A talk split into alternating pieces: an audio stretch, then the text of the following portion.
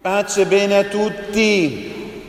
Chi ha orecchie per ascoltare, ascolti.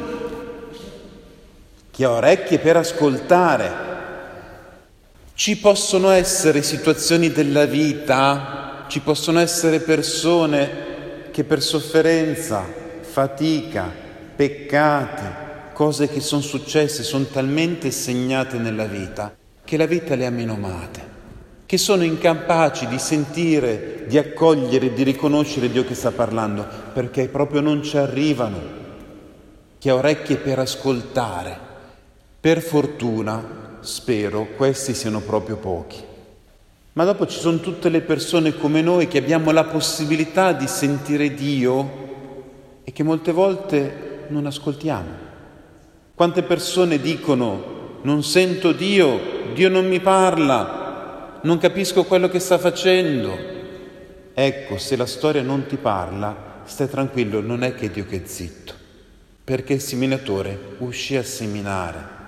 Dio esce nella storia del mondo, nelle nostre vite, viene accanto a noi a seminare la parola, a parlare noi del figlio, a mettere dentro di noi quel seme buono che può portare frutto, che può dar senso alla tua vita, che può riempire la tua vita di significato e di bene, ma quante volte siamo distratti, quante volte abbiamo le orecchie ma pensiamo ad altro, facciamo ad altro. E guarda che un altro paio di maniche far crescere la parola, perché quando il seme lo raggiungi, quando hai sentito quello che Dio ti deve dire, perché questo si sviluppi in te, ci vuole tempo, il modo di ascoltare tutta la serie di terreni che vengono descritti in questo Vangelo, perché anche c'è la fatica del crescere.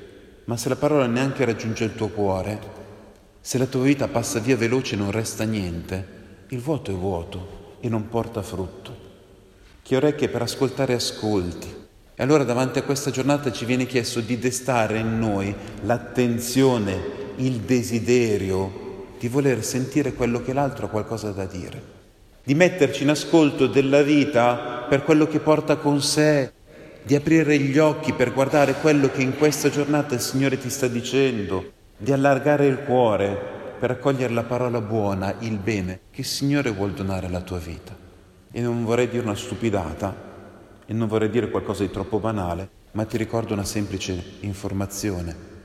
L'unico modo per ascoltare bisogna tacere. E ogni tanto abbiamo bisogno di far silenzio, di fermarci per poter riconoscere, per poter sentire, per poter captare quello che gli altri ci stanno dicendo.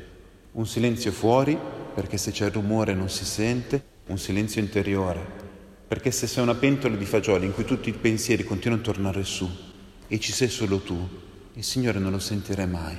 Alcune volte c'è un rumore talmente profondo dentro di noi, alcune volte i nostri pensieri vanno troppo veloci e fanno troppo rumore per poter sentire qualcos'altro. Per poter ascoltare bisogna imparare a tacere e a mettere a tacere tutto il disordine, tutta la confusione e tutta l'agitazione che ti porti nel cuore. Buona giornata e buona vita a tutti. E che la benedizione di Dio Onnipotente, che è Padre, Figlio e Spirito Santo, discenda su di te e con te rimanga sempre